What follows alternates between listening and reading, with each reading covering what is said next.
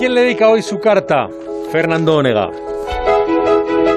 Pues a la mascarilla, don Fernando, buenas noches. Muy buenas noches, Juan Ramón, y buenas noches, mascarilla.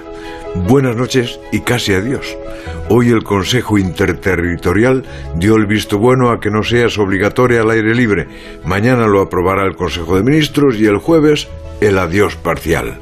Tu crónica tiene un aire de despedida y por tanto de nostalgia. ¿Recuerdas cuando llegaste? Al principio no existías. No había forma de comprarte. Para conseguir una en el centro médico había que ser amigo de Fernando Simón o llevar una recomendación del ministro Illa.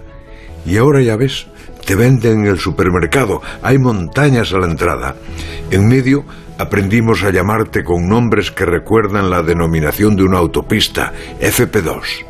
Los que usamos gafas aprendimos trucos para que no se empañasen los cristales y ahora que ya se empañan menos por el sol de sequía que sufrimos, van y te quitan de la calle, que es donde más se empañaban.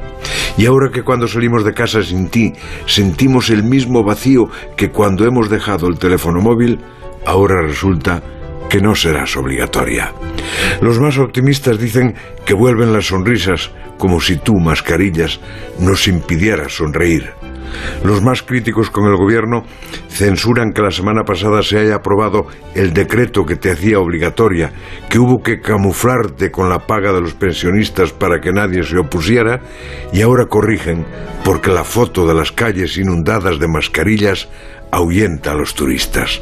Y mi tesis es que se hace con esta urgencia antes del domingo para ganar votos en Castilla y León, que no se vote igual con el sacrificio de llevarte que con la alegría de empezar una nueva normalidad. Todo puede ser, mascarilla mía. Ahora empiezan las dudas de qué es una concentración y qué es una aglomeración. Habrá otra vez polémica el 8 de marzo y volveremos al sentido común de no usarte al aire libre y usarte en los bares y no al revés como hicimos hasta ahora. Y yo te tengo aquí sobre la mesa. Creo que no voy a prescindir de ti.